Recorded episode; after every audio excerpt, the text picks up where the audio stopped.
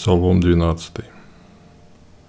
Доколе, Господи, неужели навек забыт я Тобой?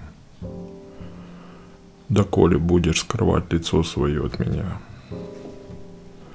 Доколе терпеть мне муки в душе своей, тоску в своем сердце изо дня в день? Доколе враг мой будет превозноситься надо мной – Взгляни же на меня, Господи, отзовись, Боже мой. Вновь даруй свет взору моему, чтобы смертным мне сном не уснуть. И чтобы не сказал враг, одолел я его. И не радовались недруги падению моему.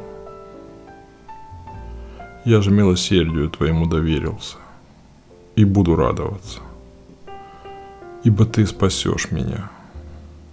Воспою Господу, щедро явившему мне милость свою. Аминь.